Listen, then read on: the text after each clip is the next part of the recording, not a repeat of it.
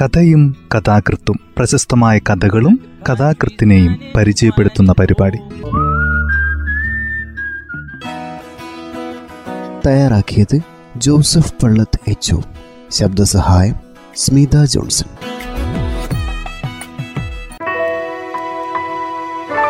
കഥയും കഥാകൃത്തും എന്ന ഈ പരിപാടിയിൽ യു കെ കുമാരന്റെ സിദ്ധാർത്ഥൻ എന്ന ചെറുകഥയാണ് പരിചയപ്പെടുത്തുന്നത്. യു കെ കുമാരനെ പോലുള്ള എഴുത്തുകാർ എന്തുകൊണ്ടാണ് ജനകീയനാകുന്നത് എന്ന് ചോദിച്ചാൽ അദ്ദേഹത്തിന്റെ സൃഷ്ടികളെല്ലാം സാധാരണക്കാരന് വളരെ എളുപ്പത്തിൽ മനസ്സിലാകുന്നു എന്നത് തന്നെയാണ് അതിന്റെ ഉത്തരം. ജനങ്ങളുടെ മനസ്സറിഞ്ഞ് ആസ്വാദന തലമറിഞ്ഞ് എഴുതുവാനുള്ള അദ്ദേഹത്തിന്റെ കഴിവ് ഒരു പ്രത്യേകത തന്നെയാണ്. ഈ കഥയിലും ആ ഒരു പ്രത്യേകത നമ്മൾക്ക് കാണാൻ കഴിയും. കഥ ഇങ്ങനെ ആരംഭിക്കുന്നു. സിദ്ധാർത്ഥൻ പോകുന്നു. അവന് ഏത് തരത്തിലുള്ള യാത്രാമംഗളമാണ് നൽകേണ്ടതെന്ന് എനിക്കറിയില്ല. പോയിട്ടെപ്പോൾ തിരിച്ചു വരുമെന്ന് ചോദിക്കാനുള്ള ധൈര്യമോ ഇനിയും കാണാമെന്ന് പറയാനുള്ള ആത്മവിശ്വാസമോ എന്നിലില്ലായിരുന്നു. എന്നാൽ അവൻ അതൊന്നും ഗൗനിക്കാതെ ഞാനിതാ ഉടൻ മടങ്ങിയെത്തും എന്നുള്ള രീതിയിൽ തികഞ്ഞ നിസ്സംഗതയോടെയാണ് എൻ്റെ മുന്നിൽ നിൽക്കുന്നത്. സർജറി വേണമെന്ന് തന്നെ പറഞ്ഞു അവർ. കേട്ടത് തെറ്റാകണമേ എന്നുള്ള പ്രാർത്ഥനയാണ് എന്നും എനിക്കുണ്ടായിരുന്നത്. എന്നാൽ അതിനും സിദ്ധാർത്ഥനിൽ നിന്നുള്ള മറുപടി വളരെ കൃത്യമായിരുന്നു. പിന്നെ നാളെ എങ്കിൽ നാളെ തന്നെ എന്ന നിലപാടിലാണ് അവർ. അതിൻ്റെ ഗ്രോത്ത് അത്രയും വേഗത്തിലാണത്രേ. ഈ പറയുന്നത്ര പ്രശ്നമൊന്നും ഇതിലില്ല. തലയോടിൻ്റെ ഒരു ഭാഗം പതുക്കെ വെട്ടിയെടുക്കണം, എന്നിട്ട് തലച്ചോറിൽ ഗ്രോത്തുള്ള ഭാഗം ചുരുണ്ടി മാറ്റണം, പിന്നെ തലയോട് പൂർവ്വസ്ഥിതിയിൽ വെക്കണം. പണി കഴിഞ്ഞു. ചിരിച്ചുകൊണ്ടാണ് അവൻ അത്രയും പറഞ്ഞത്. എങ്ങനെയാണ് അവന് ഈ മട്ടിൽ ചിരിക്കാൻ കഴിയുന്നത്? എന്റെ സംശയം മനസ്സിലായതുകൊണ്ടാകാം സിദ്ധാർത്ഥൻ കൂട്ടിച്ചേർത്തു. ഇങ്ങനെ ചിരിച്ചുകൊണ്ട് വേണം അതിനെ നേരിടാനെന്നാണ് അവർ പറഞ്ഞത്. സിദ്ധാർത്ഥൻ എന്നാണ് ചിരിക്കാതിരുന്നിട്ടുള്ളത്. വർഷങ്ങൾക്ക് മുൻപ് ഞാൻ നഗരത്തിൽ വന്നപ്പോൾ സിദ്ധാർത്ഥനെ കണ്ടത് തന്നെ ചിരിച്ചുകൊണ്ടായിരുന്നു. അന്ന് ഈ നഗരത്തിൽ ധാരാളം സൈക്കിളുകളും സൈക്കിൾ കടകളും ഉണ്ടായിരുന്നു. റോഡുകളിൽ സൈക്കിളുകളുടെ വലിയ നിര തന്നെ കാണാമായിരുന്നു. ഒഴിവു സമയങ്ങളിൽ സൈക്കിൾ വാടകയ്ക്കെടുത്ത് നഗരം ചുറ്റിക്കാണുക എന്നതായിരുന്നു പലരുടെയും വിനോദം. ഒരു നാൾ സൈക്കിൾ വാടകയ്ക്ക് കൊടുക്കാൻ ഒരു കടയിൽ ചെന്നപ്പോൾ സിദ്ധാർത്ഥനെ ഞാൻ പരിചയപ്പെട്ടത്. സൈക്കിൾ വാടകയ്ക്കെടുത്താൽ സമയത്തിനാണ് കൂലി. അതുകൊണ്ട് മിക്ക സൈക്കിൾ കടക്കാരും യഥാർത്ഥ സമയം പെരുപ്പിച്ച് കാണിക്കാനാണ് ശ്രമിക്കാറുള്ളത്. എന്നാൽ സമയം കണക്കാക്കി വാടക കൊടുത്തപ്പോൾ ഒരു രൂപ സിദ്ധാർത്ഥൻ തിരിച്ചു വന്നു. ഇതെന്തിനാണ് മടക്കി തന്നത്? സാറ് തന്ന വാടക അധികമാണ്. മൂന്ന് മണിക്കാണ് സാർ സൈക്കിൾ വാടകയ്ക്കെടുത്തത്. ഇപ്പോൾ അഞ്ചേ മുക്കാലാവുന്നതേ ഉള്ളൂ. ഞാൻ വാച്ച് നോക്കി. എന്റെ വാച്ചിൽ സമയം ആറര. സൂചികൾ ക്രമം പെട്ട് ഓടുകയാണ്. സിദ്ധാർത്ഥൻ ചിരിച്ചുകൊണ്ട് ചോദിച്ചു, സാറിന്റെ വാച്ച് ഫാസ്റ്റ് ആണല്ലേ? അന്ന് തൊട്ടാണ് സിദ്ധാർത്ഥനുമായി അടുത്തത്. സൈക്കിൾ കട അവൻ്റേതായിരുന്നില്ല. അവന് ഒരു ജോലിക്കാരൻ മാത്രം. സൈക്കിൾ റിപ്പയറിംഗ് അറിയാം. അതിനിടെ എൻ്റെ ഓഫീസ് നഗരത്തിൽ മറ്റൊരിടത്തേക്ക് മാറ്റി. അതിനടുത്തായിരുന്നു സിദ്ധാർത്ഥൻ്റെ സൈക്കിൾ കട. അവനുമായി കൂടുതൽ ഇടപഴകാനുള്ള അവസരം അതോടെ ഉണ്ടായി. സ്കൂളിൽ പഠിക്കുവാനുള്ള അവസരം ലഭിക്കാത്തതുകൊണ്ടായിരിക്കാം പഠിച്ചവരോടും സർക്കാർ ജോലിക്കാരോടും എന്തെന്നില്ലാത്ത ബഹുമാനമായിരുന്നു അവന്. അഞ്ചാം ക്ലാസ് വരെ മാത്രമേ പഠിക്കാൻ കഴിഞ്ഞിട്ടുള്ളൂ. പിന്നീട് സ്കൂളിൽ പോയിട്ടില്ല. ജോലിയൊന്നുമില്ലാതെ ജീവിക്കാൻ കഴിയാത്തതുകൊണ്ട് ഇതിലേക്ക് ഇറങ്ങി. വിദ്യാഭ്യാസം വേണ്ടത്ര ഇല്ലെങ്കിലും ലോകത്തിലെ എല്ലാ കാര്യങ്ങളെക്കുറിച്ചും സാമാന്യമായ അറിവ് അവനുണ്ടായിരുന്നു. അതിനെപ്പറ്റിയെല്ലാം സ്വന്തമായ അഭിപ്രായങ്ങളും. ജോലിയില്ലാത്ത അവസരങ്ങളിലൊക്കെ എന്തെങ്കിലും വായിച്ചിരിക്കുന്ന സിദ്ധാർത്ഥനെയാണ് ഞാൻ പലപ്പോഴും കാണാറുള്ളത്. രാഷ്ട്രീയത്തിലും അവന് താല്പര്യമുണ്ടായിരുന്നു. ഒരു പ്രത്യേക രാഷ്ട്രീയ പാർട്ടിയുടെ പ്രകടനത്തിനെല്ലാം മുൻപന്തിയിൽ അവനെ സ്ഥിരമായി കാണാം. മുഷ്ടി ചുരുട്ടി മുദ്രാവാക്യം വിളിച്ചുകൊണ്ട് പ്രത്യേക ആവേശത്തോടെയാണ് അവൻ ഇതിലെല്ലാം എത്തിച്ചേരുന്നതെന്നും എനിക്ക് തോന്നി. പലപ്പോഴും കളിയാക്കുമ്പോഴൊക്കെ അവൻ പറയും, ചൂഷണമില്ലാത്ത ഒരു ലോകം നേടിയെടുക്കാൻ ഇങ്ങനെയൊക്കെ വേണ്ടിവരും സാറേ. ചൂഷണമില്ലാത്ത അങ്ങനെ ഒരു ലോകമുണ്ടാവുമോ സിദ്ധാർത്ഥെ?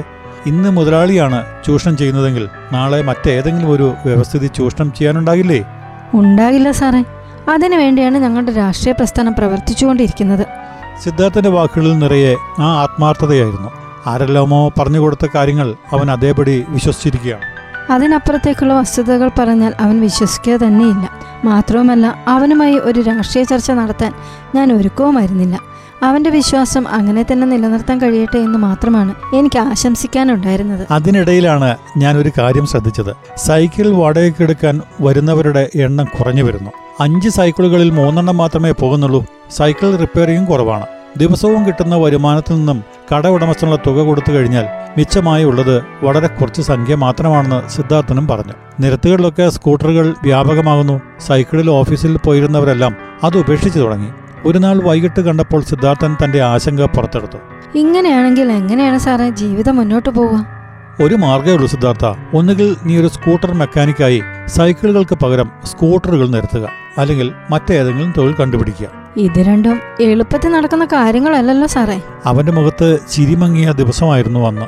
എന്നാൽ അത് അപ്പോൾ തന്നെ മാറുകയും ചെയ്തു. പ്രസന്നത കൈവരിച്ചുകൊണ്ട് അവൻ പറഞ്ഞു, പണിയെടുക്കാൻ തയ്യാറായ ഒരാൾക്ക് ഈ ലോകത്ത് അത്രയൊന്നും ബുദ്ധിമുട്ടുണ്ടാവുമെന്ന് തോന്നുന്നില്ല സാറേ. അവന്റെ ആത്മവിശ്വാസം അത് ശരിയാണെന്ന് ചില ദിവസങ്ങൾക്കുള്ളിൽ തെളിയുകയും ചെയ്തു.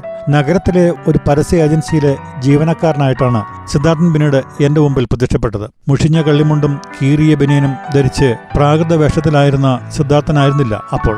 നരച്ച ജീൻസ് പാൻസിലും ബ്ലാക്ക് ഷർട്ടിലും അവൻ അപ്പാടെ മാറിയിരുന്നു. എങ്ങനെയുണ്ട് പുതിയ ജോലിയെന്ന് ഞാൻ അന്വേഷിക്കുന്നതിന് മുമ്പേ അവൻ പറഞ്ഞു, ജോലി അങ്ങനെ കാര്യമായിട്ടൊന്നുമില്ല. പരസ്യം തരുന്ന കക്ഷികളെ നേരിച്ചെന്ന് കാണണം, പരസ്യം വാങ്ങി പത്രം ഓഫീസുകളിൽ എത്തിക്കണം. വലിയ വലിയ ആളുകളെ കാണാൻ കഴിയുമെന്നൊരു ഭാഗ്യം ഈ ജോലിക്കുണ്ട്. സൈക്കിളിലൂടെ നഗരത്തിൽ കറങ്ങിക്കൊണ്ടിരിക്കുന്ന സിദ്ധാർത്ഥനെയാണ് ഞാൻ പിന്നീട് കണ്ടത്. അതിനിടയിൽ അവന്റെ രാഷ്ട്രീയ പ്രവർത്തനവും സജീവമായിരുന്നു.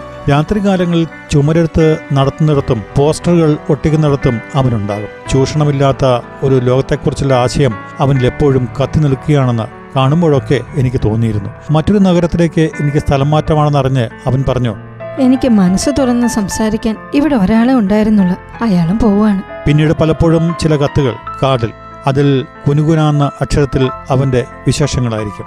പരസ്യ ഏജൻസികൾക്ക് ക്ലയൻസുകൾ വർദ്ധിച്ചത്, അതിൽ അവന്റെ മിടുക്കിനെ പറ്റി പറഞ്ഞ മുതലാളി അഭിനന്ദിച്ചത്, ചോദിക്കാതെ തന്നെ ശമ്പളം കൂട്ടിക്കൊടുത്തത്, സൈക്കിളിന് പകരം സ്കൂട്ടർ വാങ്ങാൻ നിർബന്ധിച്ചപ്പോഴും വാങ്ങാതിരുന്നത്, എല്ലാം വിശദമായി തന്നെ അവൻ അറിയിച്ചിരുന്നു. ജീവിതം സുഖകരമായി പോവുകയാണെന്നറിഞ്ഞപ്പോൾ മറുകുറിയിൽ ഞാനൊരു ചോദ്യം എഴുതിവിട്ടു. ഇനി സിദ്ധാർത്ഥന് സ്വന്തമായിട്ട് ഒരു ജീവിതമൊക്കെ വേണ്ടേ, ഒരു കൂട്ട്, അതിനെക്കുറിച്ചും ചിന്തിക്കണം. എന്റെ അന്വേഷണത്തിന് പെട്ടെന്ന് തന്നെ സിദ്ധാർത്ഥൻ മറുപടി പറഞ്ഞു, ഞാനിതേക്കുറിച്ചും ആലോചിച്ചുകൊണ്ടിരിക്കുകയാണ് സാറേ. സ്വന്തമായി ഒരു തറവാടോ സാമ്പത്തിക അടിത്തറയോ ഇല്ലാത്ത എനിക്ക് ആരാണ് പെണ്ണ് തരിക? അതുകൊണ്ട് ഞാൻ അനാഥാലയത്തിൽ നിന്നും ഒരു കുട്ടിയെ കണ്ടെത്താൻ തീരുമാനിച്ചു. ഇതിന് അതിൻ്റെതായ ഒരു അപകടമുണ്ട്, എന്നാൽ അതിലേറെ സുഖവുമുണ്ട്. കാര്യങ്ങൾ തീരുമാനമായാൽ ഞാൻ സാറിനെ അറിയിക്കാം, സാർ വന്ന് നടത്തി തരണം. സിദ്ധാർത്ഥന്റെ കത്ത് എന്റെ കൈകളിൽ കിടന്നു പറച്ചു. അവന്റെ മുമ്പിൽ മറ്റുള്ളവർ എത്രയോ നിസ്സാരന്മാർ. ഇന്നത്തെ അവസ്ഥയിൽ നല്ല സാമ്പത്തിക അടിത്തറയുള്ള ഒരു പെൺകുട്ടിയെ കിട്ടുക എന്നത് അത്ര ബുദ്ധിമുട്ടുള്ള ഒരു കാര്യമല്ല അവന്. എന്നിട്ടും അതെല്ലാം ഉപേക്ഷിച്ച് അനാഥാലയത്തിൽ നിന്നും ഒരു പെൺകുട്ടിയെ സ്വീകരിക്കുവാൻ തീരുമാനിച്ചത് മനസ്സിന്റെ വലിപ്പം കൊണ്ട് മാത്രമാകാം. അനാഥാലയത്തിൽ വെച്ച് നടന്ന ചടങ്ങിന് സാക്ഷിയായപ്പോഴും ഞാൻ അവന് മനസ്സു നിറയെ ഭാവുകങ്ങൾ അർപ്പിക്കുകയായിരുന്നു. അപ്പോഴൊന്നും ഒരു വലിയ കാര്യം ചെയ്ത ഭാവമൊന്നും അവന്റെ പെരുമാറ്റത്തിലുണ്ടായിരുന്നില്ല. ചടങ്ങിൽ പങ്കെടുത്ത സുഹൃത്തുക്കളുടെ എണ്ണം കണ്ടപ്പോൾ എനിക്ക് പന്തികേട് തോന്നി. രാഷ്ട്രീയ പ്രവർത്തനമുണ്ടായിട്ടും ആ മേഖലയിൽ നിന്നും ഒരാൾ പോലും വിവാഹത്തിന് എത്താതിരുന്നതെന്തേ? വിവാഹം കഴിഞ്ഞ് പിരിയാറായപ്പോൾ ഞാൻ അക്കാര്യം അന്വേഷിച്ചു. മറുപടി പറയാൻ അല്പം വൈകി എന്ന് എനിക്ക് തോന്നി. ഞാൻ അക്കാര്യം സാറിനോട് പറയാതിരുന്നതാണ്. എന്താണ് ഉണ്ടായത്? അവരെന്നെ പാർട്ടിയിൽ നിന്ന് പുറത്താക്കി. ഞാനിപ്പോൾ പാർട്ടി വിരുദ്ധനാണ്. എന്താ കാരണം? കമ്മിറ്റിയിൽ ഞാൻ ചില സത്യങ്ങൾ പറഞ്ഞു. പലർക്കും അത് പിടിച്ചില്ല. അവർ എനിക്കെതിരെ നടപടിയെടുത്തു. എന്നെ പോലുള്ളവർക്ക് വേണ്ടി സംസാരിക്കാൻ ആരാണുണ്ടാവുക? എന്നാലും ഞാൻ പ്രസ്ഥാനത്തിൽ ഉറച്ചു നിൽക്കും. സിദ്ധാർത്ഥന്റെ അനുഭവത്തിൽ എനിക്കൊട്ടും അത്ഭുതം തോന്നിയില്ല. ആത്മാർത്ഥത കൂടിയ ഒരാൾക്ക് ഒരു പ്രസ്ഥാനത്തിന്റെ ചട്ടക്കൂട്ടിൽ ഒതുങ്ങി ചിന്തിക്കാൻ കഴിയില്ല എന്നതാണ് യാഥാർത്ഥ്യം. പിന്നീട് വളരെ കാലം സിദ്ധാർത്ഥനെ കണ്ടതേയില്ല. വീട് പുതുക്കിപ്പടുത്തതും കുഞ്ഞുങ്ങളായതും അവൻ അറിയിച്ചു. അപ്പോഴൊക്കെ ആശംസകൾ അറിയിക്കുക മാത്രമാണ് ഞാൻ ചെയ്തത്. എന്നാൽ ആശുപത്രിയിൽ നിന്നുള്ള അവന്റെ കത്ത് കിട്ടിയപ്പോൾ ചെന്ന് കാണാതിരിക്കാൻ എനിക്ക് കഴിഞ്ഞില്ല. റോഡിലൂടെ നടന്നു പോകുമ്പോൾ പെട്ടെന്ന് അപസ്മാരബാധ വന്ന വലിയ അഴുക്കുചാലിൽ വീണ് കൈയൊടിഞ്ഞു, തലപൊട്ടി. ആശുപത്രി കിടക്കയിലും അവൻ പ്രസന്നത കൈവിട്ടിരുന്നില്ല എന്ന് കത്തിലെ വരികൾ സൂചിപ്പിച്ചു. ആശുപത്രി മുറിയിൽ ഞാനും അവനും തനിച്ചായ സന്ദർഭത്തിൽ അവൻ പറഞ്ഞു, വീണുണ്ടായ പരിക്ക് സാരമില്ല, രണ്ടോ മൂന്നോ ആഴ്ചക്കുള്ളിൽ മാറിക്കൊള്ളും. എന്നാൽ പെട്ടെന്ന് പ്രത്യക്ഷപ്പെട്ട അപസ്മാരമാണ് അപകടകാരി. തലച്ചോറിലെ ഏതോ ഗ്രോത്താണ് കാരണമെന്ന് ഡോക്ടർമാർ സംശയിക്കുന്നു. അങ്ങനെയാണെങ്കിൽ സർജറി വേണ്ടിവരും. തലയോട് പൊളിച്ച് ഒന്ന് ചുരണ്ടാനേ ഉള്ളൂ എന്നൊക്കെ ഡോക്ടർമാർ പറയും. ചെയ്താലറിയാം അതിന്റെ ഭവിഷ്യത്ത്. എന്നാലും ചെയ്താലേ പറ്റൂ. ഇപ്പോഴില്ല, മോനൊന്ന് വലുതായിക്കോട്ടെ, അതുവരെയുള്ള സമയം കിട്ടിയാൽ മതിയായിരുന്നു. അവളോട് ഞാൻ ഇക്കാര്യം പറഞ്ഞിട്ടില്ല. സമയമാകുമ്പോൾ പറഞ്ഞോളാം, ഇപ്പോൾ സാറ് മാത്രം അറിഞ്ഞാൽ മതി. വളരെ ലാഘവത്തോടെയാണ് സിദ്ധാർത്ഥൻ അത്രയും പറഞ്ഞത്. ഒരു ചുരണ്ടി മാറ്റൽ. അവൻ അങ്ങനെ അതിനെ കാണുന്നുള്ളൂ. ഞാൻ അവനെ ആശ്വസിപ്പിക്കുന്നതിന് പകരം അവൻ എന്നെയാണ് സ്വാന്തനിപ്പിച്ചത്. ഇതൊന്നും ഓർത്ത് സാറ് വിഷമിക്കണ്ട. ഇതിനേക്കാൾ വലിയ രോഗം ബാധിച്ച് എത്രയോ പേർ കഴിയുന്നു. അതിന്റെ മുമ്പിൽ ഇത് എത്ര നിസ്സാരം. പിന്നെ കുറെ മാസങ്ങൾക്ക് ശേഷമാണ് അവന്റെ കത്ത് കിട്ടിയത്. അതിലവൻ എഴുതിയിരുന്നു, തലച്ചോറിൽ അവൻ ചുരമാന്തിക്കൊണ്ടിരിക്കുന്നു, ഇനിയും നീട്ടരുതെന്നാണ് ഡോക്ടർമാർ പറയുന്നത്. കുറച്ച് സമയം കൂടി നീട്ടിത്തരാൻ ഞാൻ ആവശ്യപ്പെട്ടിട്ടുണ്ട്. മോൻ ഒന്നുകൂടി വലുതായിക്കോട്ടെ. ഇതിനിടയിൽ ഒരു സന്തോഷവാർത്ത പരസ്യ ഏജൻസി ഞാൻ ഏറ്റെടുത്തു. മുതലാളിക്ക് നടത്തിക്കൊണ്ടു പോകാൻ ബുദ്ധിമുട്ട്, ഏജൻസി ഒന്ന് വിപുലീകരിക്കണം. അപസ്മാരബാധ കൂടുതലായതുകൊണ്ട് ഒറ്റയ്ക്ക് നടക്കാൻ കഴിയാതെ വന്നു. അതുകൊണ്ട് ഒരു കാറ് മേടിച്ചു, ഓടിക്കാൻ ഡ്രൈവറേയും വെച്ചു. സിദ്ധാർത്ഥൻ വളർന്നുകൊണ്ടിരിക്കുന്നു. എന്നിട്ടും എനിക്കത് സന്തോഷമേ തോന്നിയില്ല. അവന്റെ തലച്ചോറിന്റെ അടരുകളിൽ എവിടെയോ ഒരു പൂർവ്വ നിശ്ചയം പടരുന്നു. എങ്ങനെയായിരിക്കും അവനതിനെ കൈകാര്യം ചെയ്യുക? കഴിഞ്ഞയാഴ്ച സിദ്ധാർത്ഥൻ ഈ നഗരത്തിൽ വന്നിരുന്നു. ഏറ്റവും നല്ല പരസ്യ ഏജൻസിക്കുള്ള ഈ വർഷത്തെ അവാർഡ് സിദ്ധാർത്ഥനാണ്. അത് വാങ്ങാൻ വേണ്ടിയാണ് അവൻ കുടുംബസമേതം നഗരത്തിലെത്തിയത്. ഭാര്യയെയും മകനെയും മുറിയിലിരുത്തി സിറ്റ് ഔട്ടിന്റെ വിജനത്തിലേക്ക് എന്നെ കൂട്ടിക്കൊണ്ടുപോയി. ഇനിയും അത് നീട്ടിക്കൊണ്ടു പോകാൻ കഴിയില്ല സാറേ. അടുത്ത ആഴ്ച ഞാൻ ഈ സമയത്ത് ആശുപത്രിയിലെ ഓപ്പറേഷൻ ടേബിളിലായിരിക്കും. അവാർഡ് വാങ്ങി തിരിച്ചെത്തിക്കഴിഞ്ഞാൽ അവളോടും മോനോടും ഞാൻ വിവരം പറയും. അവർക്കിത് താങ്ങാൻ കഴിയില്ല എന്ന് എനിക്കറിയാം. എനിക്കും കഴിയില്ല, എങ്കിലും പറയാതെ വയ്യല്ലോ. നിങ്ങളുടെയൊക്കെ പ്രാർത്ഥന എന്നോടൊപ്പം ഉണ്ടാവും. അത് മതി എന്റെ ധൈര്യത്തിന്. സിദ്ധാർത്ഥൻ എന്റെ കൈ പിടിച്ചപ്പോൾ ചെറുതായിട്ടൊന്ന് തേങ്ങിയോ എന്ന് ഞാൻ സംശയിച്ചു. ഇല്ല, പതിവ് പോലെ അവൻ ചിരിച്ചുകൊണ്ട് എന്റെ മുമ്പിൽ നിൽക്കുന്നു. പിന്നെ എനിക്ക് അവനെ കാണാൻ കഴിഞ്ഞില്ല.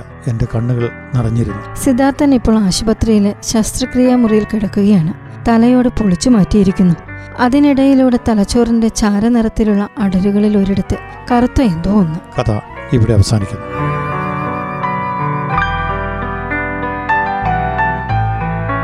യു കെ കുമാരന്റെ നല്ല കഥകളിൽ ഒന്നാണ് ഇന്ന് ഈ പരിപാടിയിൽ അവതരിപ്പിച്ചത്.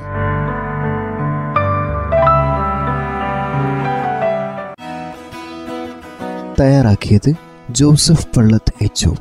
ശബ്ദസഹായം സ്മിത ജോൺസൺ.